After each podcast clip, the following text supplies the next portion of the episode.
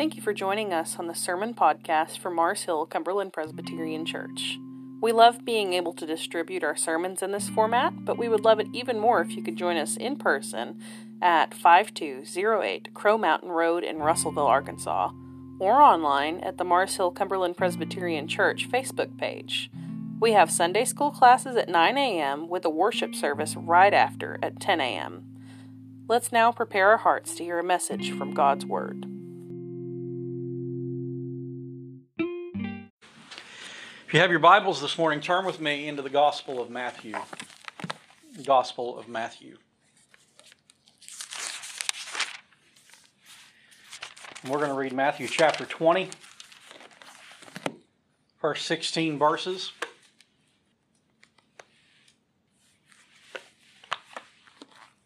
The title of the sermon this morning is It's Not Fair. It's Not Fair. And I think we'll see why after we read the text. Matthew chapter 20, verses 1 through 16, if you would stand in honor of the reading of God's Word. Reading from the Christian Standard Bible this morning. Hear the word of the Lord. For the kingdom of heaven is like a landowner who went out early in the morning to hire workers for his vineyard. After agreeing with the workers on one denarius, he sent them into his vineyard for the day. When he went out about nine in the morning, he saw others standing in the marketplace doing nothing. And he said to them, You also go into my vineyard, and I'll give you whatever is right. So off they went. About noon and about three, he went out again and did the same thing. And then about five, he went and found others standing around and said to them, Why have you been standing around here all day doing nothing? Because no one hired us, they said. You also go into my vineyard, he told them.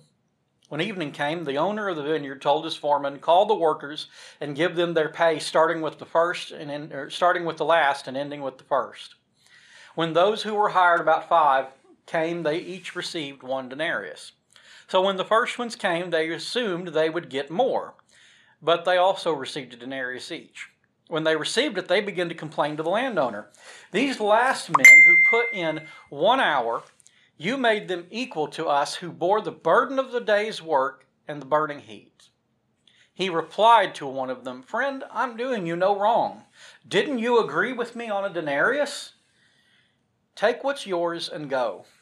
I, I want to give this last man the same as I gave you.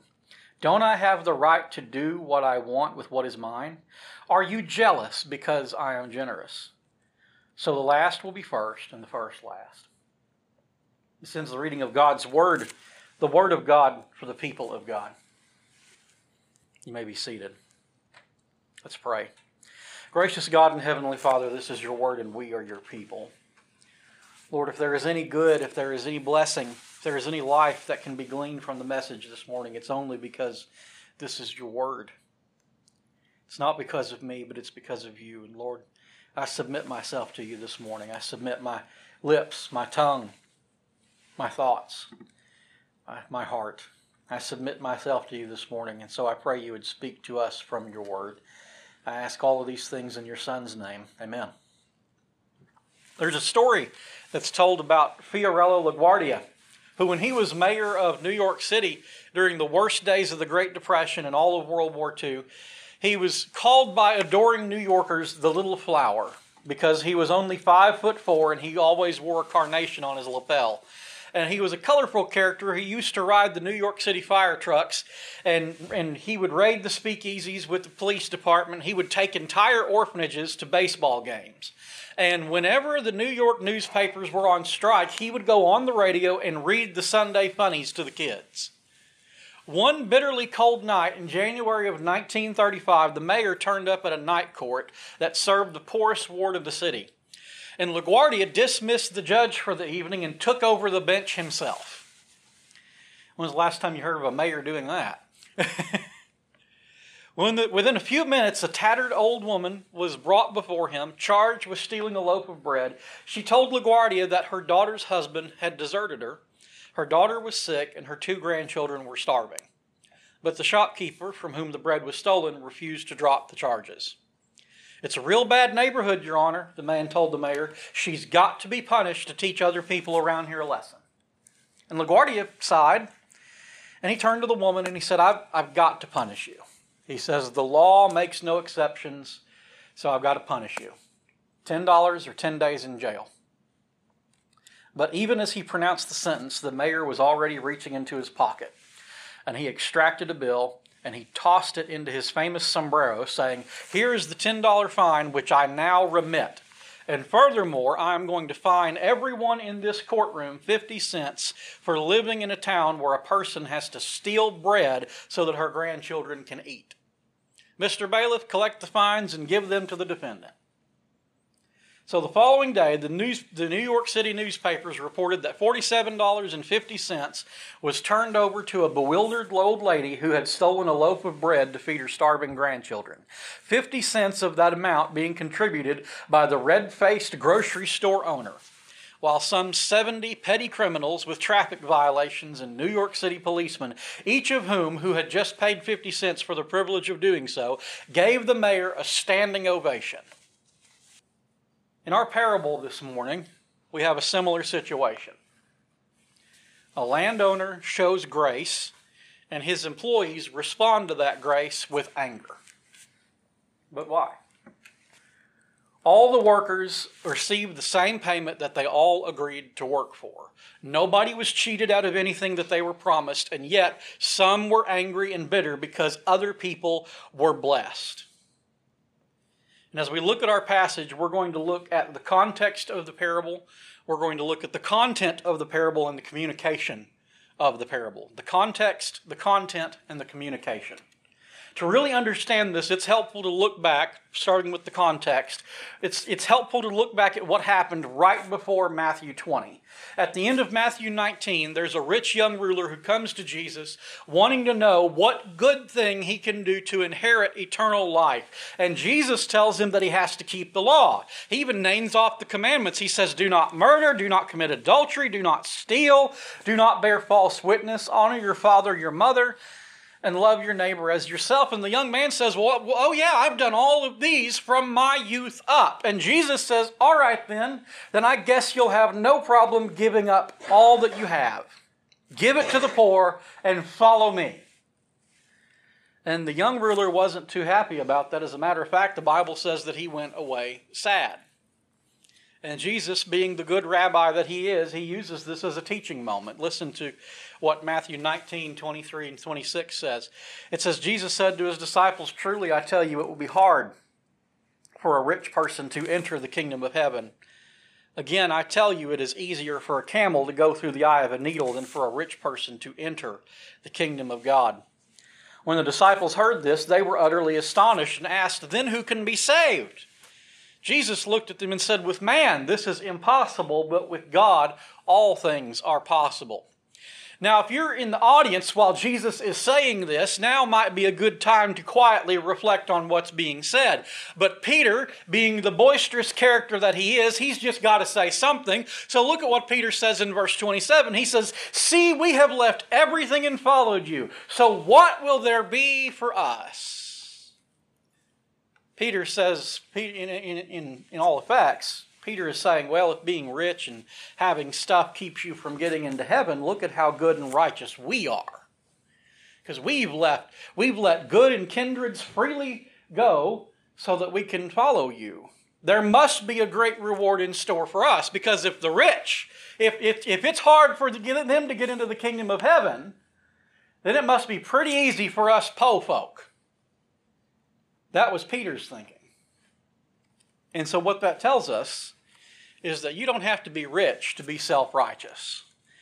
You don't have to be of any prestige to be self righteous. You don't have to be in a place of privilege or power to be self righteous. All you have to do is think that you're owed something based on your performance. I'll say that again. You don't have to be poor to be self you don't have to be rich to be self-righteous. All you have to do is think that you're owed something based on your performance. It doesn't matter what it is you think you're owed. Entitlement is entitlement is entitlement. The rich young ruler thinks that he can follow Jesus based on the fact that he's followed the commandments. But the fact that he can't part with his stuff means that he can't even follow the first commandment You shall have no other gods before me. And so, what was his God? It was his stuff. It was his stuff. And so, that's the context that Jesus is speaking into. The context that Jesus is speaking into is a context where there's a rich young ruler who can't part with his stuff, and then there's a self righteous poor man who's a disciple, Peter, who thinks that he's owed something based on the fact that he's poor and he's given up everything. And Jesus says, No, that's not how this works. That's not how any of this works. And so, how does it work? To help us see what's going on here, to help us see the content of the parable, we're going to look at it scene by scene. So look at the first scene in verses 1 through 7 how the landowner hires workers. Jesus says that the kingdom of heaven is like a landowner who went out early in the morning to hire workers for his vineyard.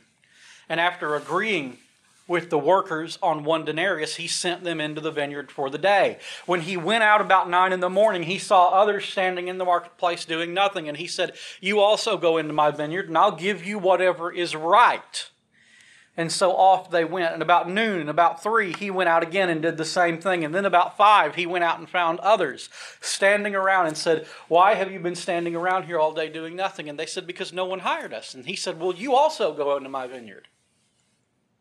So an average workday is about 12 hours, 6 a.m. to 6 p.m. This was the culture.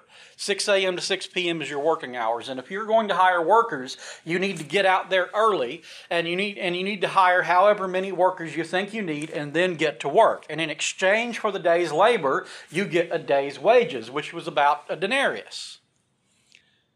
In today's market, a denarius would probably be just above minimum wage. So let's just say that minimum wage is 8.50 an hour. A denarius might be along the lines of 10, maybe 10.25 an hour. So minimum wage is up. See, in Arkansas, I think minimum wage is $11 even an hour. So a denarius would probably be about 12.50, $13 an hour. You're not rolling in dough, but you're also not doing too bad either. It's definitely enough to hold you over until you find work the next day. Now, that's what's promised to the workers who work for a full day from sunup to sundown. But when the landowner goes back to hire more workers later in the day, he, he just tells them, he says, I'll give you whatever's right. And that seems to be enough to satisfy them. Contracts have been signed, agreements have been made. Everyone is trusting everyone else to hold up their end of the deal. The workers agree to work. The landowner agrees to pay them what is fair. They're trusting that he has an ethical idea of what a fair wage is. Now, before we talk about the workers getting paid, we have to talk about how we view the world because that's going to help us understand why the workers respond the way they do. As we live our lives, we don't just experience life, we interpret life. I'll say that again. As we live, we don't just experience life, we interpret life. You see all this all you see this all the time in little kids. Whenever something they don't like happens, what's that three word phrase that kids like to say whenever they don't get their way? That's not fair. That's not fair. If my wife got a dollar every time she heard a child say that's not fair when she taught pre K, we would be millionaires. What's happening is that when a child says that, they're interpreting the world. They're interpreting the events of their life based on what they believe to be fairness. You can't have dessert until you finish your vegetables. That's not fair. You can't go anywhere until you clean your room. That's not fair.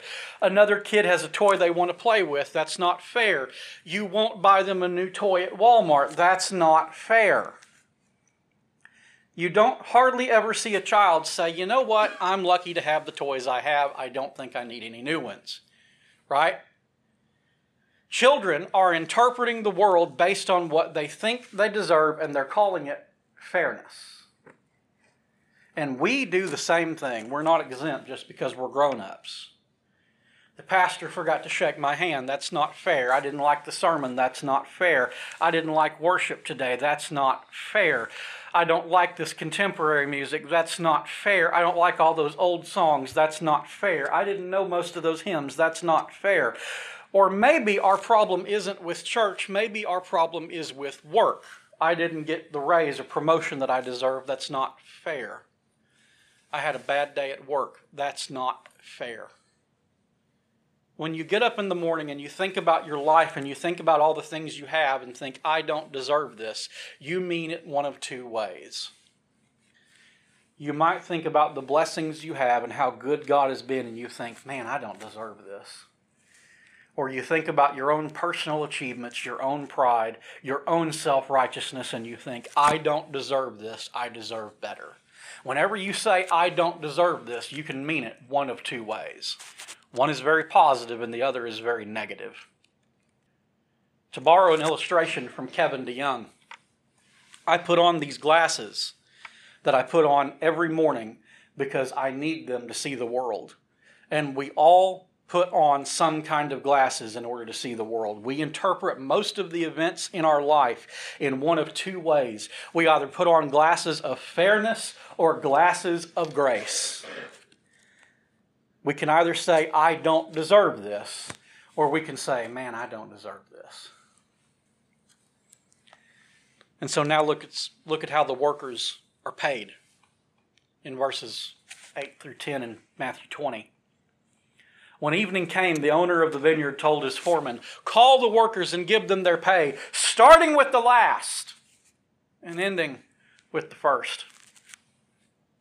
When those who were hired about five came, they each received one denarius. So when the first ones came, they assumed they would get more, but they also received a denarius each.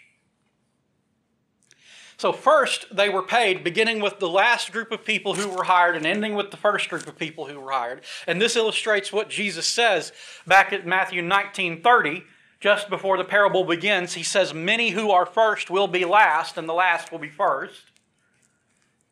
Second, notice that they're all paid the same wage. The landowner goes out at the beginning of the day and says, Come work for me, I'll give you a denarius. And then later in the day, he hires more workers and says, Come work for me, I'll give you what's right. And he ends up giving everyone a denarius. He ends up giving everyone a day's wage. In the end, everyone gets what they're promised. And you would think that everyone would go home happy, but they don't. Which brings us to the to the third scene. The workers complain. Look at verses 11 and 12. When they received it, they began to complain to the landowner. These last men put in one hour, and you made them equal to us, who bore the burden of the day's work in the burning heat. Notice how they're accusing the landowner. Accusations are always you statements. Always remember that. Accusations are always you statements. They say, You made them equal to us. That's the problem. That's what's really bothering them. They don't want to believe that they are in any way equal with the people who showed up late. They haven't worked like we have. They didn't earn the, all the things that we earned. And you know what? That's really the heart of the issue with a lot of Jesus' parables. Think about the parable of the Pharisee and the tax collector. A Pharisee and a tax collector both go up to pray, and when the Pharisee prays, what's the first words out of his mouth? He says, God, I thank you that I'm not like other people, even like this tax collector. Well, what's he saying? He's saying, Lord, I thank you that I'm not equal with other people, I'm better. Do you see how their attitude is? It's a lot like that of this Pharisee. That's the issue. These workers, even though they got what they were promised, they don't want to be made equal with some person who wasn't good enough to get hired until later in the day. Look at those bums. They couldn't find a job until 5 p.m., and now they're getting the same pay as us. This is ridiculous. And so this, this creates, this creates a, an almost classist viewpoint in people's minds. Well, we, we talked briefly about it in Sunday school this morning. People thinking that where they sit in church is sacred right? Well, why should they get my seat? I've been coming here for 20 years. Why should we do things differently? We've been doing it the same way for 30 years. Why should we change anything? And it, and it all has to do with how you view yourself. It all has to do with how you view other people. In Philippians chapter 2, the Apostle Paul, let me just flip over there real quick. In Philippians chapter 2, the Apostle Paul is dealing with this issue, and here's what he says. In Philippians 2, verse 5, he says, Adopt the same attitude as that of Christ Jesus, who existing in the form of God did not consider equality with God as something to be exploited. Now look what he says right before that. In Philippians 2 4. He says, Everyone should look not to his own interests, but rather to the interests of others. Everyone should look not to his own interests, but rather look after the interests of others. And so, what Paul is saying is take, take yourself, put yourself second. Put yourself last if you have to. Put others above yourself. Look to the interests of others. What is best for other people? What is good for other people? And so, Dallas Willard, great Christian philosopher, theologian, he said that the definition of love, the definition of love is to, is to will the good of other people. Will what is genuinely good for other people. And so the question for us is do we do that? In 1 Peter chapter 2 verses 1 through 3, Peter tells us to crave the spiritual milk of God's word. But in order to do that, in order to crave the spiritual milk of God's word, there's certain things we have to lay aside. Look at 1 Peter 2 1 and 2. Listen to what he says. He says, Therefore, rid yourselves of all malice. Rid yourselves of all malice, all deceit, hypocrisy, envy, and all slander. Like newborn infants, desire the pure milk of the word so that you may grow up into your salvation. You can see envy at work here in the hearts of all those who were working from the very beginning of the day. They're not envying the other workers because they got something that they didn't. They're envying the workers because the workers who came later got something that they didn't deserve.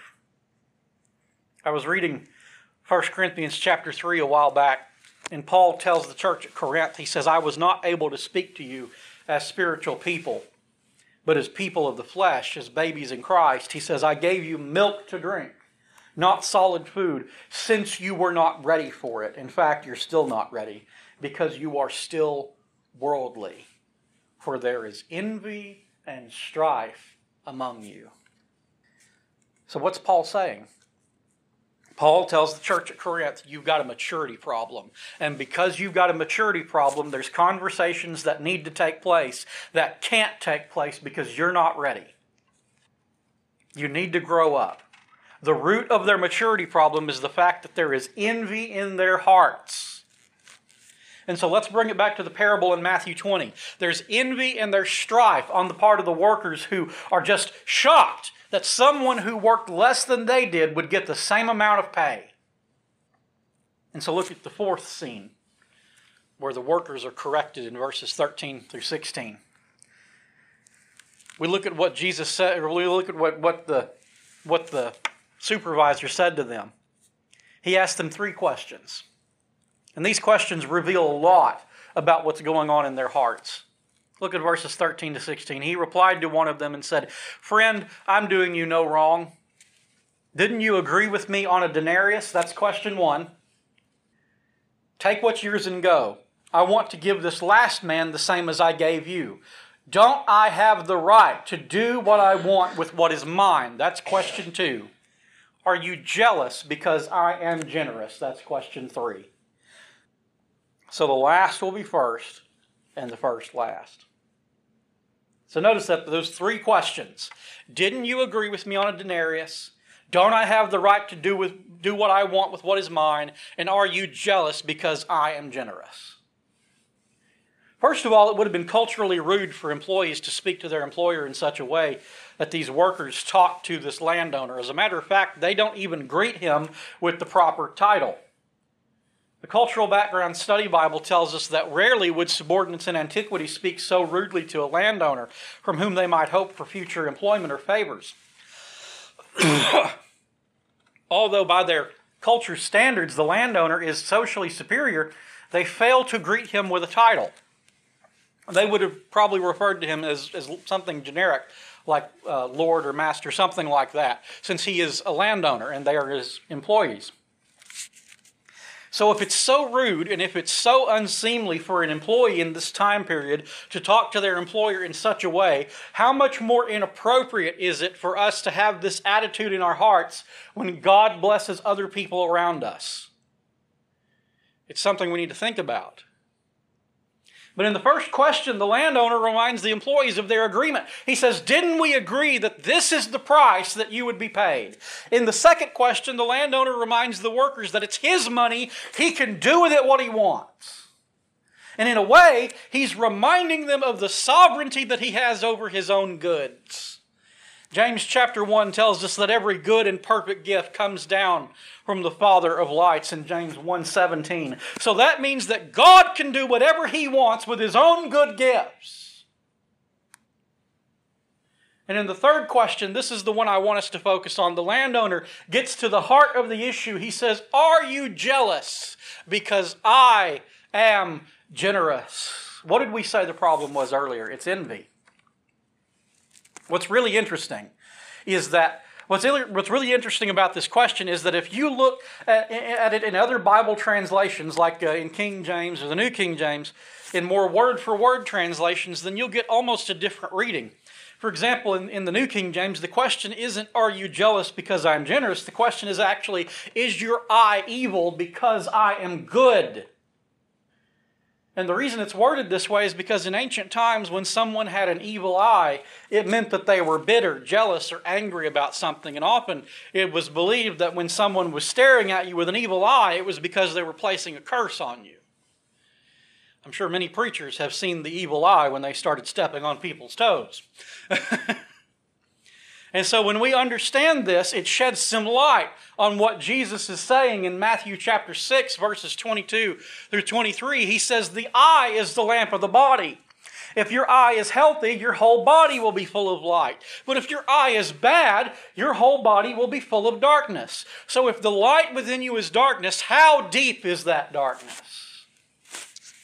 What's really going on is that these workers who are complaining, these, these workers who are complaining because someone else is, is freely getting as much as they are, they're actually revealing how dark their hearts are.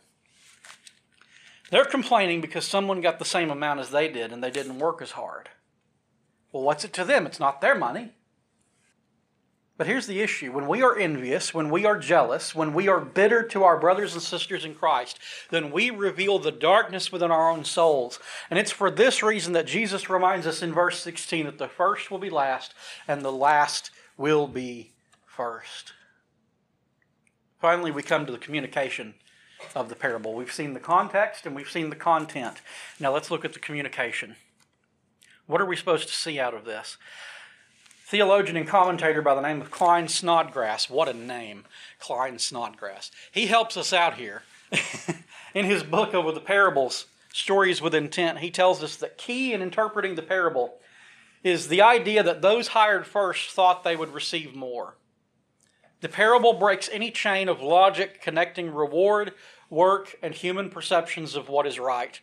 I'll, I'll say that, that part again. I'll say that line again. This parable breaks any chain of logic connecting reward, work, and human perceptions of what is right. God's judging is not regulated by human perceptions of justice, and lurking behind that statement is a whole theology of mercy. It's God's mercy. Why are we angry when He gives it to others? Do we ever get angry when someone has something good they don't deserve? We shouldn't. We shouldn't because we are sharing something that we don't deserve. If you are a believer in Christ, if you are a believer in Christ, if you are a Christian, if you are born again, then you share in the righteousness of Christ as a free gift that you did not in any way earn. Stop worrying about whether you're first or you're last and just be thankful you're in line to begin with. I'll say that again. Stop worrying about whether you're first or last and just be thankful you're in line to begin with. And so, what we see is that Jesus, what Jesus does is he lays to waste all of our human perceptions of justice and mercy. And he shows us that we have a limited viewpoint. We have a limited viewpoint over these concepts. These, it's God's mercy, it's God's goodness, it's God's blessing. He can do with His good gifts what He wants. We are not the arbiter of the blessings of God. Let's pray. Father in heaven, I thank you for calling us to work in your vineyard. And Lord, you see the areas of our lives where we hide our jealousy and bitterness against those that are co laborers in the field with us. And we ask you to forgive us and break that area of our hearts where those issues are hiding so that they can be exposed in the light of your goodness. Lord, there may be someone here who have, who's not yet been called to work in your vineyard, and if that's the case, we ask that you would draw them to yourself by the power of your Spirit. Father, we ask that you would cause them to repent and believe the gospel so that they would draw near from the well of your salvation. We ask this in the name of your Son, Jesus Christ, who lives and reigns with you in the Holy Spirit, one God, forever and ever. Amen.